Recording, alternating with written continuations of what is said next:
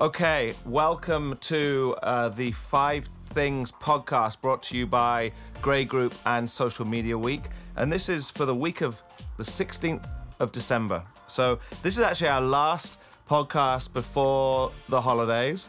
Uh, we won't all be together to record prior to then. So, had some theme music I was going to play, but it's not working now. Uh, we're actually, there it is. I know right now Toby's frowning what at theme me. is that, Dan? That's my jingle bells, right? Tobe, don't don't Oh, ruin okay. don't ruin the holidays for me, man. Um, so we're not Bring back. your jingle bells to the office day. it, it, it, it, that's what it is. Thanks, bud. We're not back until um, we record the Five Things podcast live at CES in Las Vegas the Live. week the week of Jan sixth. Uh, because we will be out there, Grey will be out there, and uh, the social media week team will be out there. So we're going to be doing some live recordings from Vegas. I hear the tickets are already sold out, um, so don't try buying those. Um, I want to introduce who's here today. Right. So firstly, let's go around the room as usual. Um, Toby Daniels is dialing in. I think I think we're going to have pretty solid sound quality, but um, he's not in the studio in person. Hi, Tobe. I miss you guys. Did that was that a deliberately pregnant pause? Um, it, it- what, uh, oh, well, I listen. I don't want to bring up sound quality issues, but um, maybe it cut out for a second. I'm not quite sure. But hi, everyone. Great to be on the show. Um, sorry, I can't be there in person. It's okay, mate. We're happy to have you here. Uh, and then we have uh, Joey Scarillo with us, our project manager here at Grey. And we have a, a new a cameo today from Andy Yancho. Did I say it right? You did. Andy is an experiential producer also here at Grey.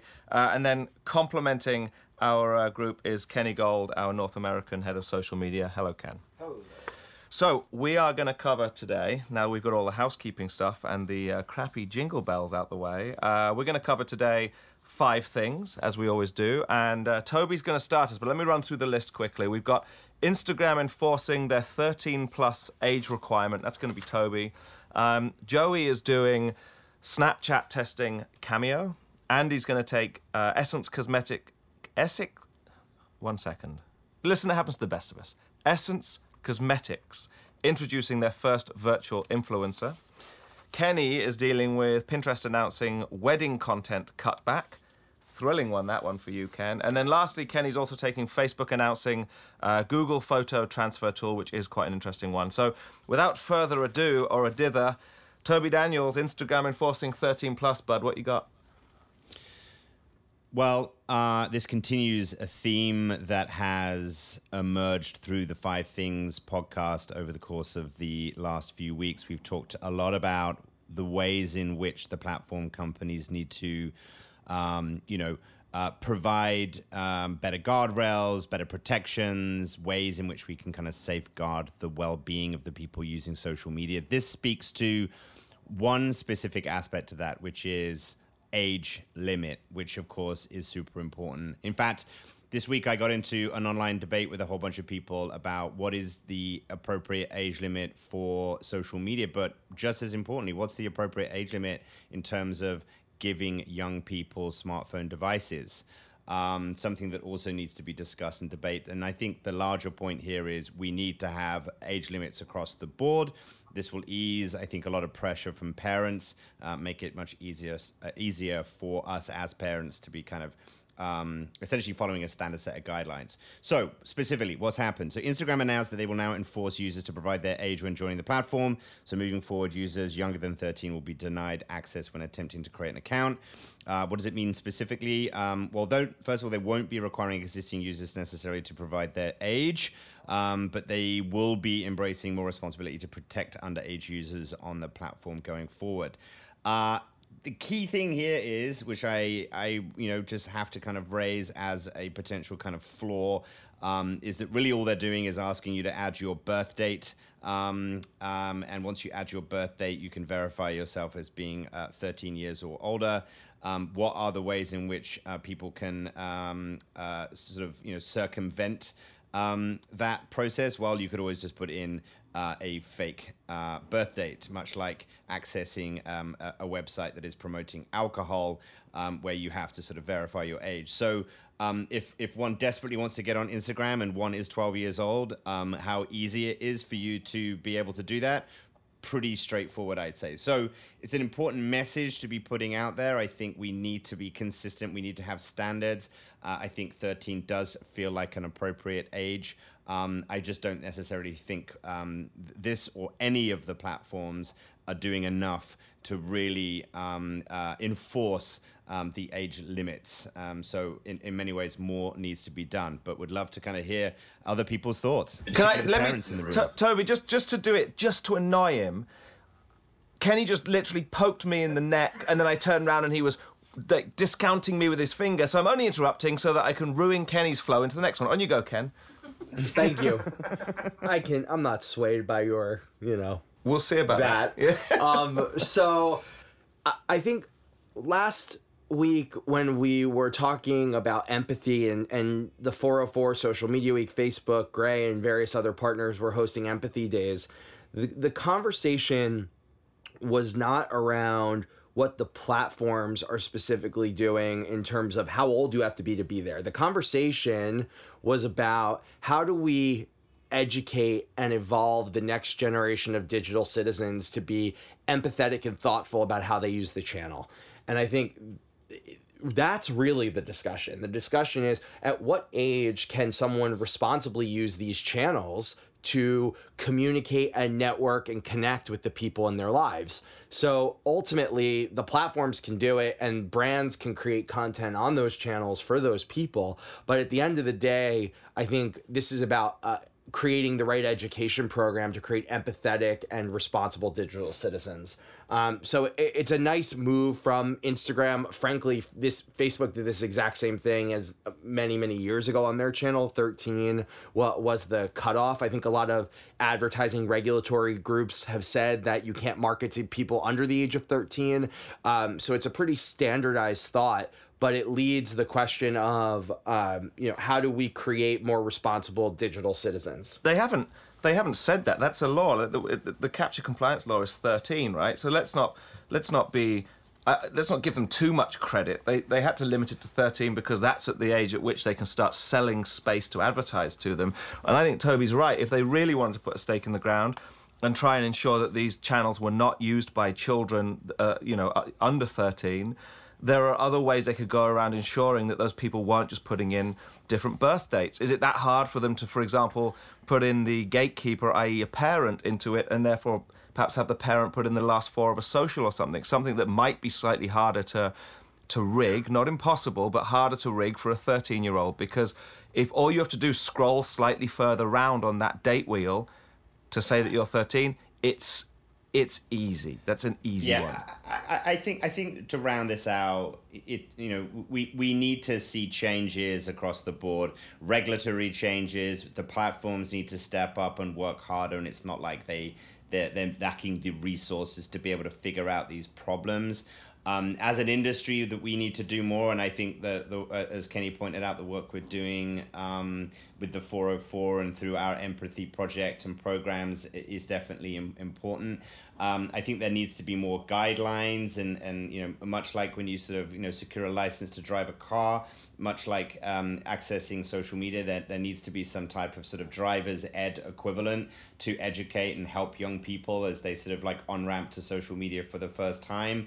Um, and as parents, you know, there is an obligation and a responsibility to make sure that, that you know you're um, fulfilling you know your responsibilities as, as much as all of these other entities as well. So I think this is an important thing. It, again, much like so many of the things that we discuss in this podcast, you know, it sends a message. Um, but the but the message kind of lacks substance in regards to the actual application of, of what they're proposing or, or what they're implementing. Agreed. All right. Uh, thanks, mate. We're going to move on to. Actually, I'm going to bump Kenny up so he's not doing two in a row here, and we're going to throw um, our, our our newest appointed wedding correspondent. Kenny Gold is going to handle Pinterest announcing that uh, they're having some wedding content cutbacks. Yeah, this is really interesting and, and seeing how channels are reacting to uh, voices in culture and, and how they make themselves more user friendly across the board. Pinterest, along with Brides, Zola, Martha Stewart Weddings, The Knot, and Wedding Wire, announced that it will cut back content on uh, that promotes weddings at former plantation sites. So, really interesting thought here. Uh, they're trying to figure out how um, with these popular wedding planning platforms, they understand that they're uh, indirectly contributing to a multi-million dollar industry. And according to the New York Times, the development came in response to a targeted campaign by Color of Change, a racial justice organization. Uh, the group's president, Rashad Robinson, said his team had submitted emails requesting a dialogue with these companies back in October. So the fact that the platforms are reacting to that's really interesting. It'll be curious to see how brands react that market in this space. But it seems like it's a long time overdue and uh, I, I, for one, really enjoy seeing the platforms take a stand and understand that what used to be considered okay, it wasn't okay then, but uh, they're really taking a stand against it now. So definitely an interesting thought uh, coming out of Pinterest and all of those publications. Well, I would add to this uh, one thing which I think is important. As an industry, we tend to crap all over these things by basically just reacting and responding uh, by suggesting, well, they're not doing enough, and why is it taking them so long, and how come this was even a thing in the first place? But the truth is, we absolutely have to get behind and give recognition for the platforms when they do make these kind of decisions because nothing will encourage them to do more and of course they have to um, than than us giving them the necessary kind of praise that they deserve. So I, i'm all for it. I think it's really important. We should definitely be getting behind it as an industry because it will put pressure on um, you know uh, the platforms to, and and the and these sites to do more in this regard. So bravo. Uh yeah, I did. Did I say Pinterest or Instagram when I introduced that? You said point? Pinterest. I did, right? Absolutely. I was perhaps I was still too focused on the first point. Right, they all get. Um, I haven't even had any eggnog yet. Oh, Christmas banter. Right. Jeez. Number three, Joey Scarillo. Let me give me here. I can't remember what it was. Number two. yeah, but it's number three because I Oh, mixed up I the see how order. you're doing it. Don't get in the way of the moderator, Uh, fair enough. Kenny. You know, Uh, it's, it's it's ce- centrally important to being the host of five things is being able to count. yeah, I've at found in the least to past. five, and I've mastered that. Uh, Joey, Snapchat testing Cameo. Yes. So another uh, new feature. Uh, Snapchat has rolled out so far in France, and then announced that on December 18th it will roll out globally. Cameo. Uh, it's a deep fake-like uh, creation tool. Um, they've basically what happens is you take a selfie and you can put your picture over a bunch of gifs. They've rolled out 150 so far. Um, I don't know. I think this is really interesting. It'll be another fun thing to, to play with over the over the holidays. What do you think, Kenny? Deep fake culture. Deep fake this culture. Is, this is 2020 is going to be the year of the deep fake.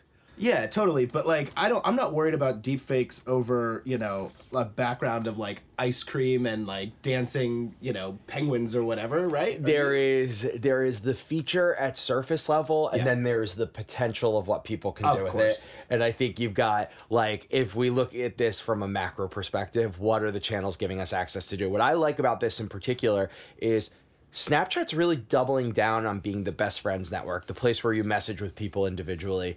And they're creating more tools to help make that a creative and emotional experience. They know who they are, they're sticking to who they are. They're not trying to be everyone else like some of the other platforms that see a feature, acquire it, and integrate it into what they're doing. So uh, I dig it. I think it's cool. For those that are using Snapchat, it's just one more toolkit, uh, one more tool in the toolkit to be as creative as possible when talking to your friends. Yeah, and I do feel I do feel a sense I do feel that sense of like security with you know taking photos on Snapchat and playing around with the features that they're not going to become public or they're not going to go anywhere. I'm not worried about likes.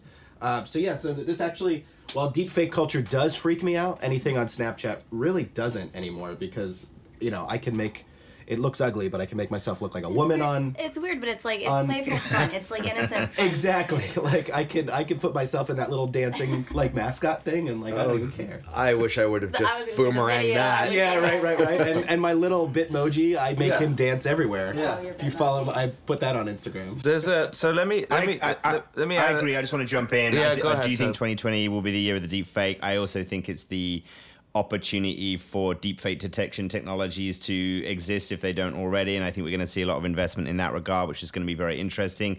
Uh, I don't really have much more to say on this other than to say that whenever Joey speaks, it's like someone is pouring liquid gold into my ears. Uh, so it's always nice to, to have you on the podcast, Joey.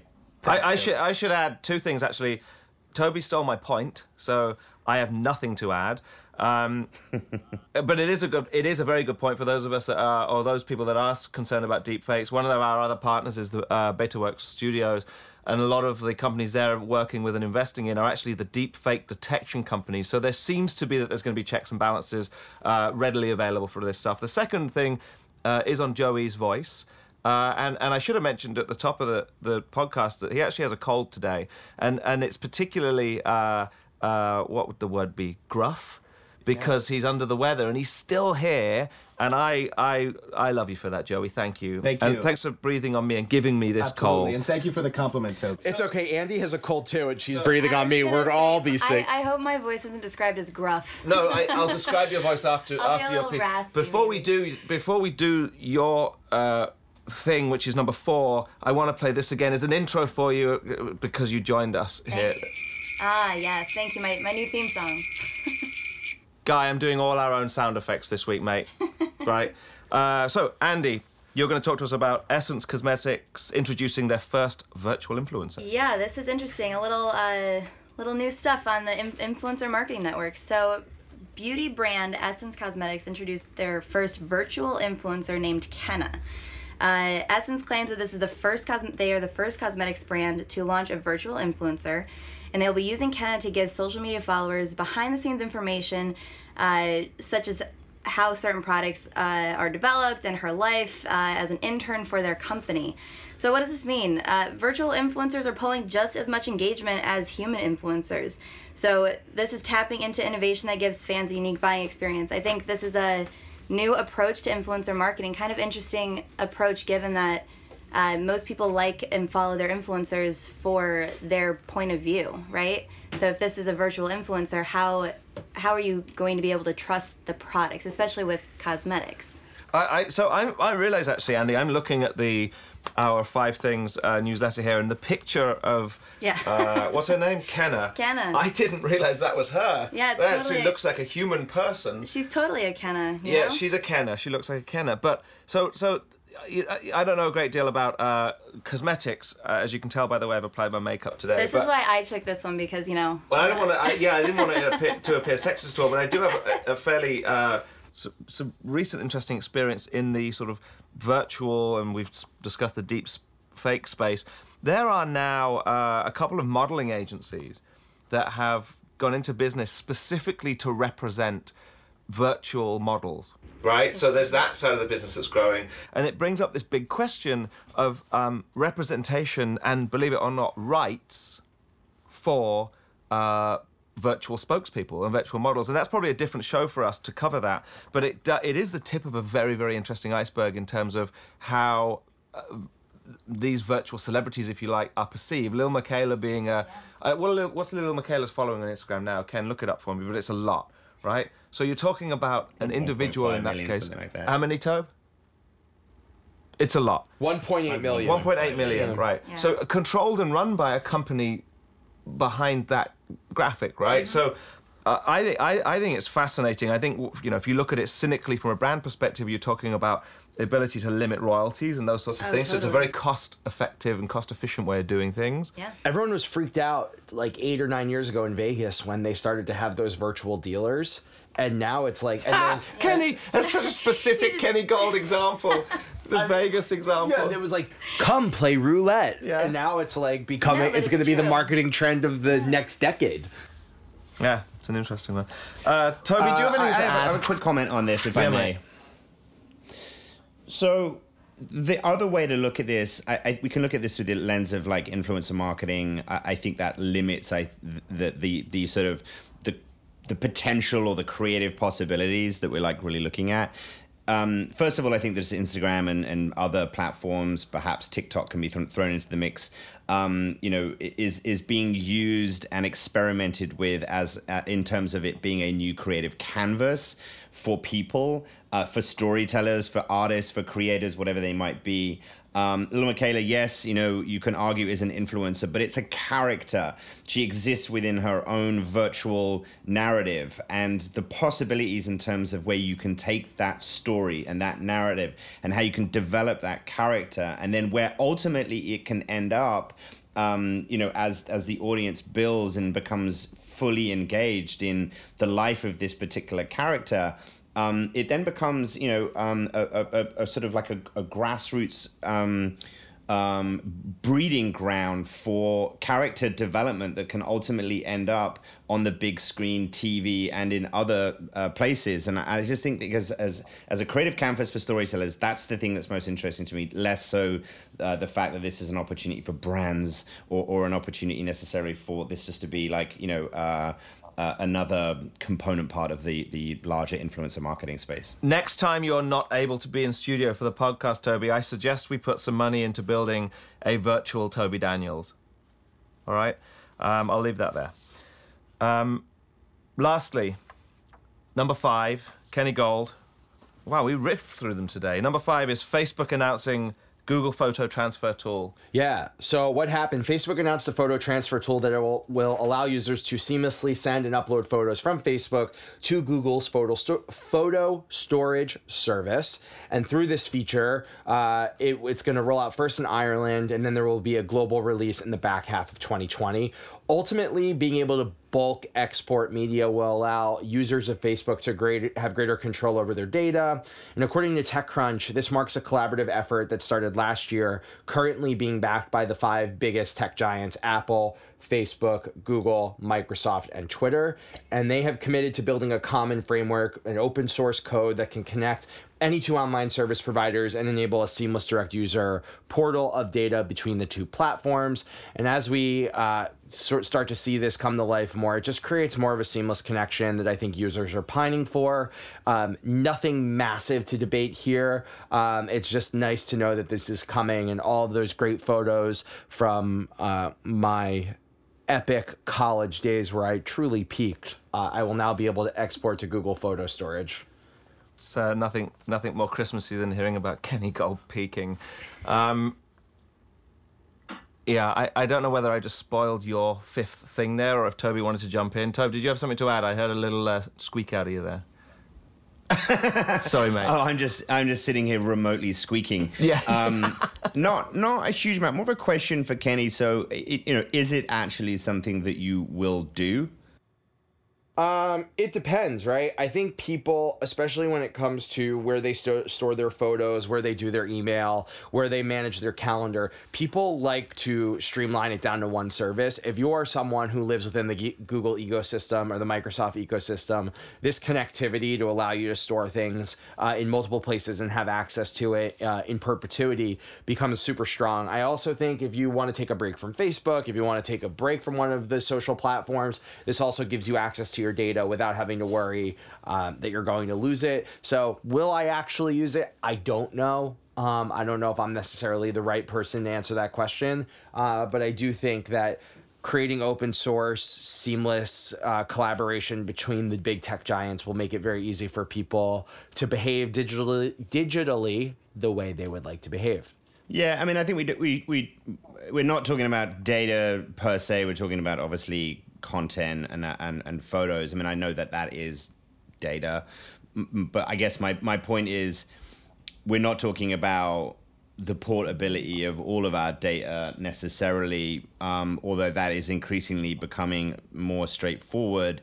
Um, but I guess my question is: Is this a signal that platforms and Facebook perhaps leads the way that they are going to make it easier for us to um, you know to to pour our data, take it with us, and plug it into other platforms, or, or are we just talking about a simple photo portability feature and nothing more? Um, I think currently it's a photo feature, but it is indicative of a shift that they're probably taking on. Yeah, I think it is too. Um, all right, guys, that's it. That's five. Uh, how about this? Oh, that's a creepier Santa than I was expecting. Um, Toby, Toby Daniels, uh, thanks, bud, for, for dialing in remotely. It's it's been. Uh, I think it's been good. I, I think we're we're not going to be back until the second week in. Um, the second week in January, I think that's when CES is. So we're going to be coming live from CES, as I mentioned. So we're a couple weeks hiatus. Happy holidays, everybody, all of you. Happy holidays, happy everyone. holidays. And uh, and and and uh, we'll see you sometime back in the new year. So thank you, Toby Daniels. Joey Scarillo. Happy holidays. Thanks, bud. Uh, Andy Yancho, Kenny Gold, myself, uh, Dan Bennett here at Grey. So from Grey and Social Media Week. Happy holidays, and we will see you in uh, 2020. The Five Things is produced by Andrew Petit, Joey Scarillo, and Christina Torres, and recorded at Townhouse Studios. Grey is a global creative agency whose mission is putting famously effective ideas into the world. Social Media Week is a leading conference and industry news platform that curates and shares insights, emerging trends, and best practices with the world's smartest digital marketers. Grey is the exclusive global creative insights partner for Social Media Week. Check out more at grey.com.